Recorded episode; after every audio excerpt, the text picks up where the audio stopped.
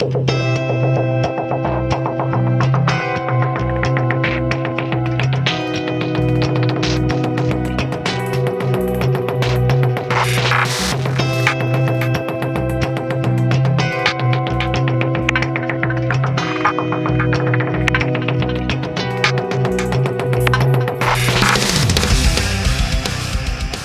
and welcome to the Six Figure Developer Podcast, the podcast where we talk about new and exciting technologies, professional development, clean code, career advancement, and more. I'm John Callaway. I'm Clayton Hunt. And I'm John Ash. With us today is Alexander Lemkin. Alexander is a web engineer and architect focused on accessible and extensible solutions. Welcome, Alexander. Hey, thanks for having me. So, before we jump into the meat of things, would you give us a little bit more of an introduction to yourself? Uh, perhaps, you know, talk about how you got started in the industry? Sure. Yeah, I'm a husband, dad, amateur guitarist, D&D enthusiast, and, and also code sometimes. Currently a senior developer at uh, CarMax, and I'm the founder and principal architect of Flapjack Technologies, private software consulting company. I've got started in the industry really um, when I was in college. I was actually pre med. Uh, I was doing re well. I started pre med and kind of pivoted to a more research role. I, I was doing research at the medical school uh, on various things. Um, like my main focus for that research was biological gerontology, which was the, the study of aging uh, on a cellular level. Um, well, a year in, I wasn't making a whole bunch of a whole bunch of progress on the research. I know that's kind of like it's a multi-year effort, and then like eventually it gets published on papers. It is published now um, under Dr. Mikhail Masternak over there, but I was just kind of like, this is way too slow for me. So my degree was actually in like biology and physics, and I was just like, oh, let me just slap a minor in computer science and get an internship, and um, figured, wow, this this feels a lot better. Just like, oh man, I do something and I can make it and throw it out there, and it's it's just working. Awesome. That's pretty much it. And Cool. So um, uh, I know you're working with CarMax and you have your own company as well. Is that where you started, or you know, kind of what what we were? How did you start out? I actually started. I learned a lot of my basics from a small startup in while I was in college at a place uh, called Agile Source. They're just kind of like a small consulting company that had some private projects and all that. Uh, the the CEO Mark Horn uh, kind of took me under his wing and, and just taught me like a whole bunch, like a lot of the the core that I would have missed mostly from school. Right, I had like I don't know, it probably listen if he listens to, if he listens to this podcast. Uh, it, it, I guess he'll just find out that I kind of just faked my way into their to their internship. Like I remember, like I would have definitely not gotten it if when I went for the interview, the interview room because it was like a big shared like startup space it had actually like been booked by someone else and they're like oh they didn't realize they had to book it so we had to go outside to like the, the cafe or something like at first it was like oh it was this big conference room with whiteboards everywhere but instead we went outside and like while they were talking to me like we they had to shout because they decided to start mowing the lawn right next to us right and so and so I, I, was I was just showing them like a project from my one of my Java class. Like most of the code had been written by the TA or something, and like I filled out some stuff, and I was like, "Oh yeah, this game, yeah, I, mm-hmm, I wrote wrote this for sure myself." Um, just kind of pointing out what it did, like, "Oh, this is it running," and they're like. We like you, man. You want to come work for us? So I was like, hell yeah. So I didn't know what I didn't even know what an interface was. I know you have a particular interest in accessibility as it pertains to software and applications and things like that. So, what what got you interested in that, and what are we talking about when we're talking about accessibility as it pertains to applications? Now, I'm, I'm glad you asked that. That's uh that's something that actually surprised a lot of people. What what got me into it? I wasn't just like one day like, you know what, like oh man, I have to do good in the world. Um, I think it was mostly just like getting inspired by the people around me, um, and and mostly by my wife. Um, so she actually actually finished up her PhD uh, not too long ago um, in rhetoric and composition, and she specialized in disability studies for for her scholarship and research, um, and just kind of throughout her like I mean her life with me at least she's been like infinitely passionate uh, about accessibility and di- disability advocacy. Um, and just kind of like channeling that through the work that she does, um, the scholarship that she writes, and um, uh, now like the work that she does uh, post post PhD and all. And it, it just got me thinking mostly about it, right? I'm just like, okay, interacting with this and, and constantly like being in the presence of somebody this, this passionate about it. I'm translating it over like technologically uh, to my sort of area of expertise. And, and, I'm saying, okay, well, like, how can I get into this and, and, and roll into it? As far as like what we're talking about when we're talking about accessibility, you know, accessibility really is, it's about like the disabled for the most part, making things accessible for the disabled. We don't want to kind of minimize that that point. It definitely helps for everybody, but we, we want to focus on like how are we removing barriers of access to those that traditionally are missing those that access. Some statistics that are probably like helpful to center yourself on. Um, 15 to 25 percent of the world is actively disabled. It's a pretty high number, right? And that's not even including situational disabilities. Um, situational being like holding a baby and you're trying to get in a door, or you know it's icy outside and you don't have the best balance, or it's really loud you can't hear, kind of stuff like that. Um, and over the course of everyone's life, that number pretty much shoots up to 100%. Like 100% of people will have had or have a disability of some kind over the course of their life. Even if you think like, okay, you make it all the way to old age, you're getting arthritis or you're getting slower, not able to do the things uh, that you were able to, and, and, you're sort of like accumulating those disabilities that you need uh, different access. Throughout my my childhood, my father was diagnosed with MS when I was pretty young, uh, still, and and so he had a progressive form of MS that that slowly kind of took away some of his abilities to to be able to walk and stand and write and type and, and work on the computer and things like that. So I, I, I find those ideas and ideals keep them close to heart that I, I want to make sure that the, the applications that we're designing are useful and utilized by everyone or can be utilized by everyone. So is that what we need to keep in mind is that as we're developing applications that they can and should be used by people that maybe have different capabilities different abilities whether it's vision speech touch feel typing that type of thing? Or, or, what do we need to keep in mind as we're trying to design accessible applications thanks for sharing that uh, sorry to hear about your father um, as, as far as like the overall of what we're trying to keep in mind how we're building things accessibly if we're talk if we're jumping into the digital aspect of it uh, it helps to understand uh, like what you're developing for um, so uh, like types of disability is a good um, cornerstone to kind of touch upon there. Uh, the overarching ones that you have are permanent, temporary, and situational.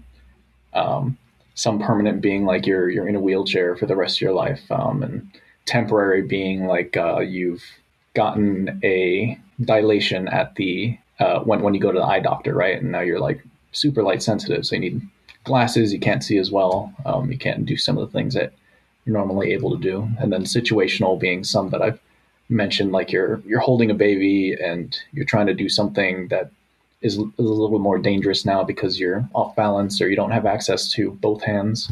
Uh, and then with under that subset, you have um, internal and external. The main categories of those would would probably be around like mobility, speech, sight, hearing, and and cognitive. And then um, you'd break down like you know are those physical, are they internal, external, um, are some of them situational, some of them temporary and so within that, you know, there's kind of like there's a whole bunch to sort of think about and and, and categorize. Keeping that in mind gives you an idea of like what you're trying to develop for. Like uh, if if it's hearing external and they're fully deaf, you know, what are you trying to accomplish on your site? You know, make things accessible that are maybe like audio only, right? Talking about this podcast, right? If um, somebody's deaf and is trying to interact with it, with this podcast, uh, we'd want to do something like have transcripts available of what was said in the podcast so that somebody can just go on the site, download the transcript, and read through that rather than having to rely on um, listening to something they can't. I find in most places that accessibility is like security. You know you need it. Maybe there's a few people that want to do it, but it's it's such a intricate and detailed subject matter that people find it difficult to do without an expert. What are the things that we can use that would maybe make that easier? For instance, me, I know you want to use color blind appropriate colors on your on your website. I know that you want to use ARIA tags and stuff like that to improve um, the readability from screen readers and, and and some other things, but I don't know all the stuff. And even the ARIA tags, it's like, do I really have to go and tag every single element to do a thing? Is there there's got to be like an easier way? Is there are there any tools that can help with that process of not only applying accessibility features that maybe I already know exist, but also uh, finding places that I don't know about? Yeah, absolutely. So um, one thing about that is definitely a daunting task. Uh, very apt description, like security. Nobody really knows where to start with that, um, but everybody knows they need it. Same thing with accessibility. There's just kind of so much going on. Um, like at the base level, there's the American with Disabilities Act, right? That was passed in 1990. Um, which I mean, just a whole tangent. Really surprising that it's just so recent, right? And kind of before that, there were no protections essentially for the disabled. Um, like even to the point you know where they had to attend schools and like basements and of quote regular schools and and or like not attend at all kind of thing um, whole whole different thing but if we're talking to like uh, tools available um, everything's kind of built on top of that the the sort of guidelines that are coming out of the americans with this disabilities act and um, how we're applying that to different different facets of technology um, and the main authority on that would be um, WCAG, WCAG, uh, and and their sort of overall standard. Um, they have all sorts of documentation.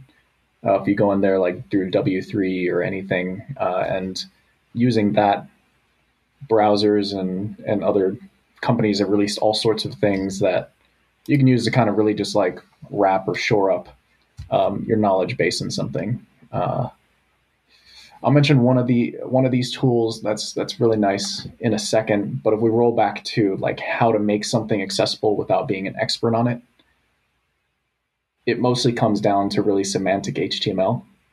Um, so if we're thinking of like what is an accessible page, it's really like if you de- if you delete CSS, delete JavaScript, don't even worry about it, and you're just like writing out content on a page in HTML, just using HTML semantically um, in a way that is laid out correctly, um, especially using guidelines from WCAG. Like, you know, if you have your navigation, it's in the nav uh, nav tag, and then all of your main content is in a main tag, uh, and then everything in there is. You can use sections, you could use paragraphs, use headers like H1 through H3 in the correct order, and then the correct parts on the page. And um, this brings everything together. And, and of course, use like normal tags like anchors and, and buttons and stuff that just come with everything working out of the box, right? Uh, like you, will have one of the most accessible sites and sites on the planet, really, just because it's like um, out of the box. Like if you're if you're using everything as intended, it'll uh, it'll get you like ninety five percent of the way there.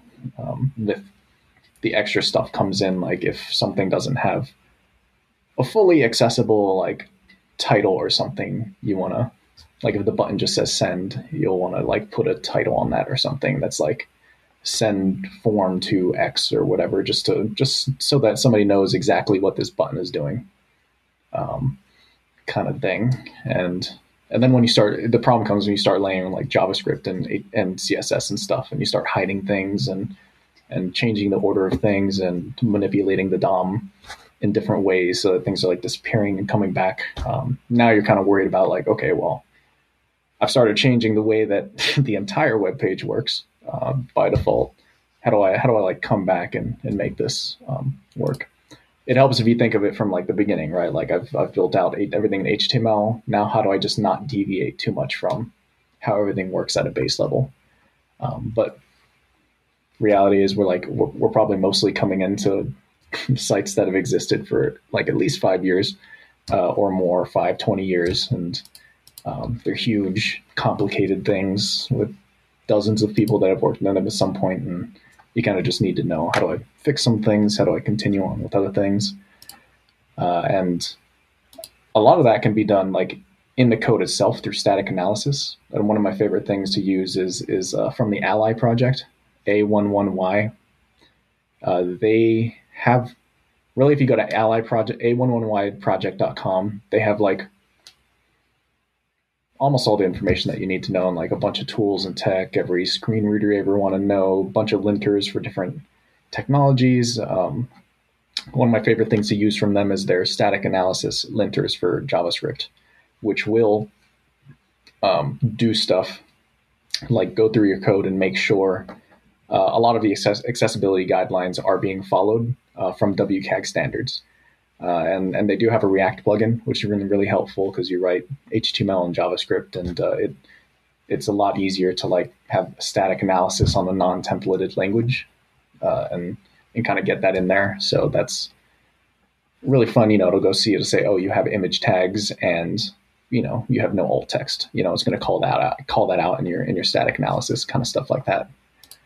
Um, so yeah, just just sort of basic breakdown. Write HTML semantically following just normal WCAG and W3 standards, and then kind of build up from there, knowing that if you use things the way it's intended, they'll be accessible almost by default with some care having to be given to um, especially like content pieces. You know anywhere that you're writing content like uh, the title of buttons or links stuff like that you know just keeping in mind how do i make content accessible? And and like images and stuff right you know how am i giving that alt text and, and all that yeah, no, that's great. I've been familiar with some of the, the websites mentioned, the ada.gov and, and the Ally Project and things like that. It's good to know that there are things that can help us guide in the right direction so that we are getting started off on the right foot as we're developing our application so that we don't have to go back in, like Clayton mentioned, and, and just kind of tack on accessibility at the end.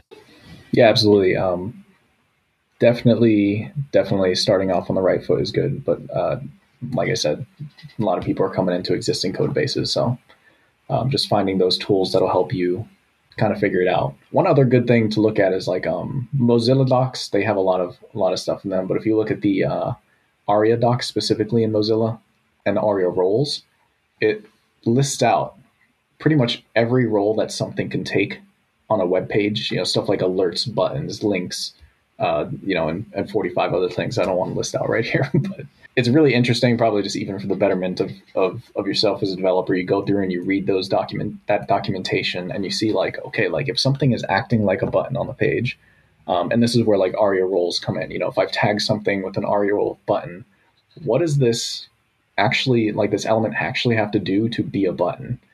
Uh, and it's going to go through that. And some of the things that a button needs is, you know, it's an interactable element all buttons need to be interactable with spacebar and enter. If it's a toggleable button, you know, it needs something else on it that's like pressed or not pressed. So, and like all of these things, they come right out of the box with like the button element. What else do we need to know about what else would you prefer that developers that haven't spent the time to to really dive into some of this and think about what it is we should be concerned about as we're developing our applications? What do you wish more people knew about before they got started?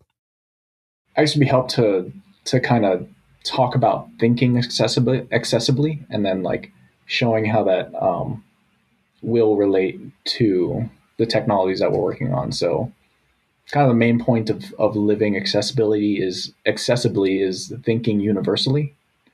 Uh, so like not only how am I personally impacted by like something in my sphere of influence or environment, uh, but how would this impact somebody else? Right? Um, you're being proactive on your solutions, uh, even if nobody has complained about it or mentioned it, and, and without somebody having to ask for it. This is living accessibly and, and universally just think about how you're personally impacted by things in everyday day life and and just kind of get there you know like is this within my reach? Can i get in here easily? Is there a specific barrier? You know how would somebody in a wheelchair reach that kind of thing?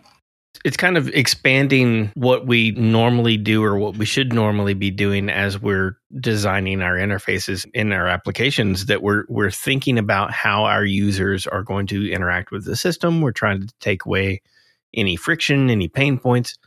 So we're just saying we also need to be aware that there are differently abled people that are going to be potentially accessing our applications and how are they going to find the interface? Absolutely yeah just think of it in terms of like the type of person that might be using it and then the device that they're coming from. You know if you're blind and you're on a mobile device how are you interacting with my stuff and like how are you getting there? If you're deaf and on a tablet you know how are you getting getting to my content and and and using this just just all sorts of things. And, and this actually starts a lot earlier than you think. If we're talking about like tech considerations, um, we actually have to start at the data layer, especially for companies that are very data and like content oriented.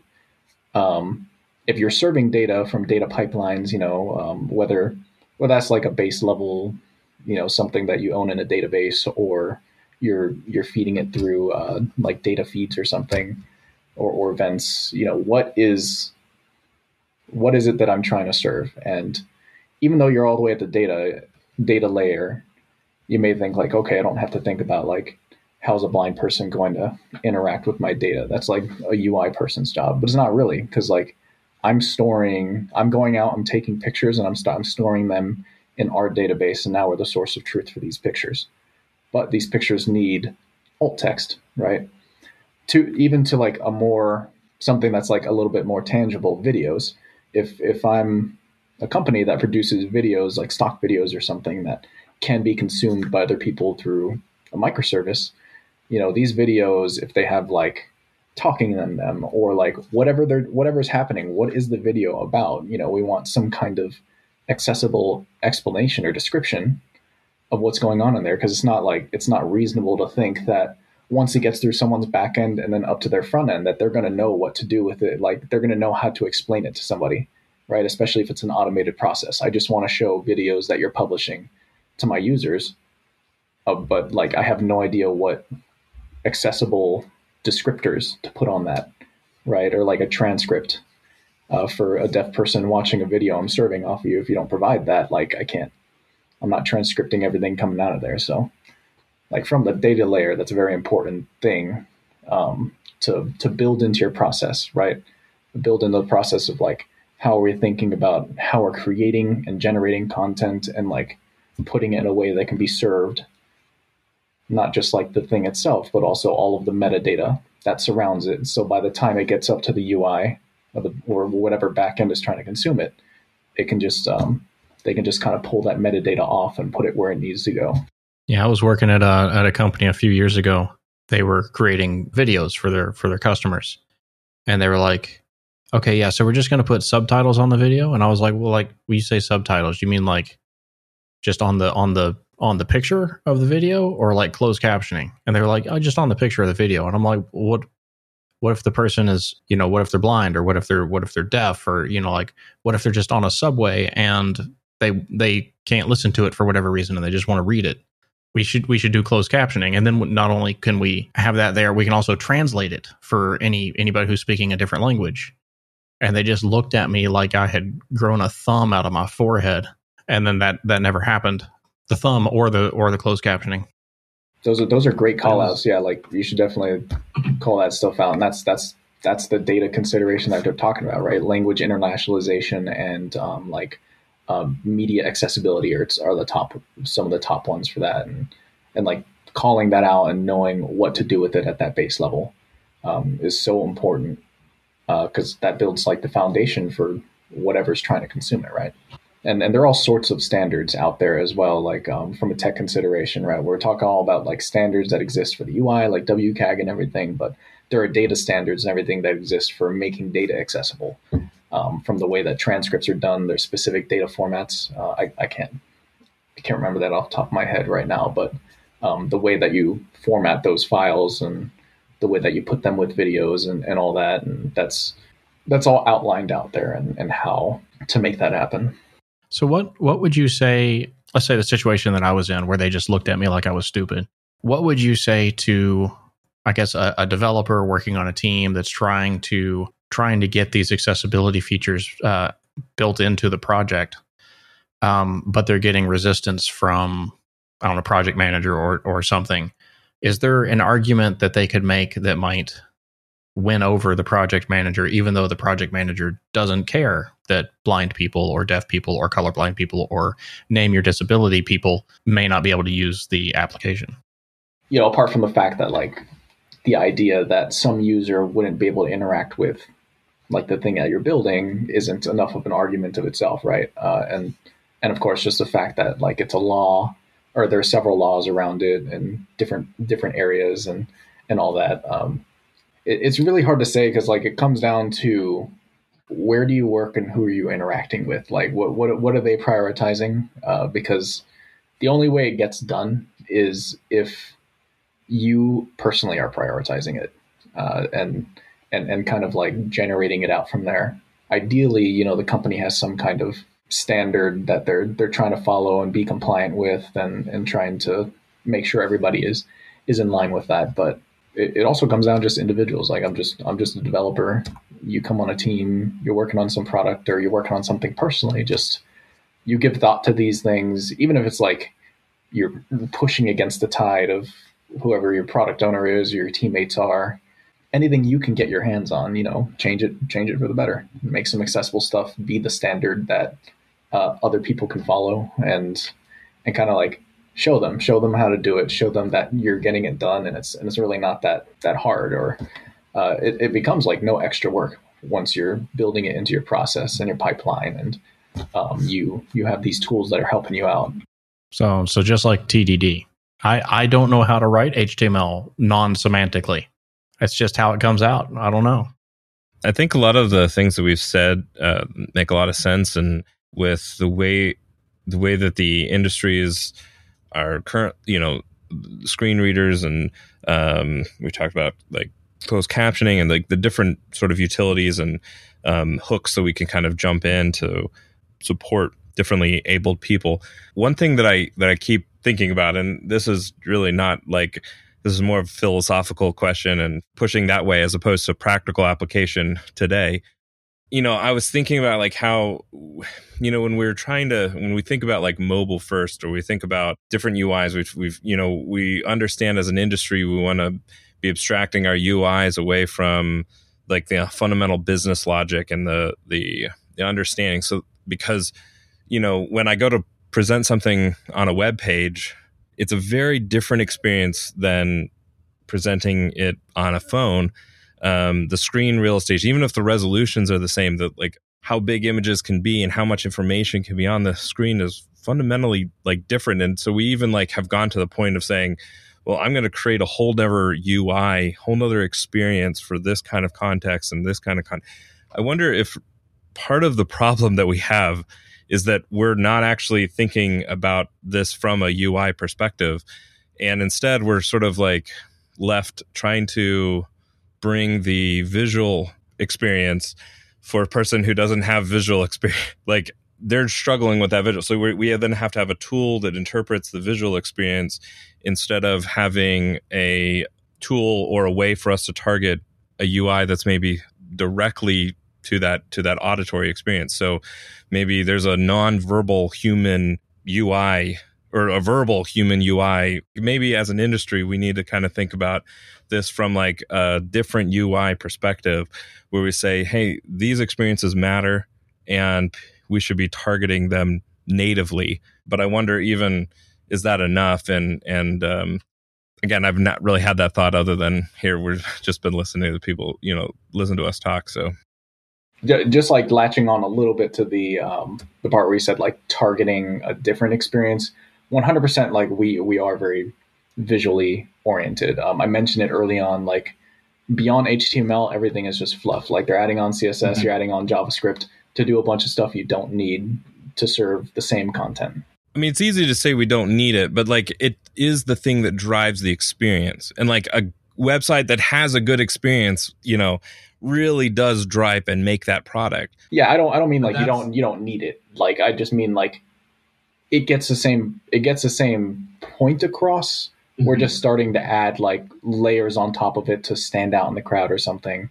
But just coming from from that perspective starts to get more and more and more visual and like very specific in that and you're like starting to get farther and farther away from the semantics of how something was already fully accessible to everyone and getting more uh, like towards like how are we making like the best experience for a sighted person but it, it would be really interesting like you know philosophically talking just pivoting to target other audiences and see like what if I, you know, what if we're targeting like a blind experience more? You know, what you right. come to a, a site, kind of like you're saying, and it is just a, it's just an auditory experience. There's no visuals whatsoever.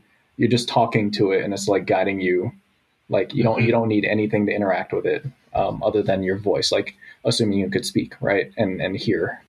Maybe that's not for everyone, and but like maybe even some people who are sighted would prefer that experience over over another, and uh, it's sort of like the dark theme versus light theme. Like the more uh, varied we can sort of tailor these experiences, and and from a business perspective, like I think like this is kind of like to go back to Clayton's. The reason why we spend so much time and energy and money in making killer UIs to like capture the customer, right? Like to to make sure that their experience is like fantastic and they don't want to turn to any other product. They want to come to ours right? And so to me, it seems like there's got to be some opportunity there that just isn't being realized. That someone needs to start doing it, and uh, you know, people you know will realize those things. So I, I, I might um, go try something like that, like a full. it's just like a it's just like an auditory text adventure, and you can very yeah. easily make that accessible. You know, whatever you're doing, that's just a full speaking and listening.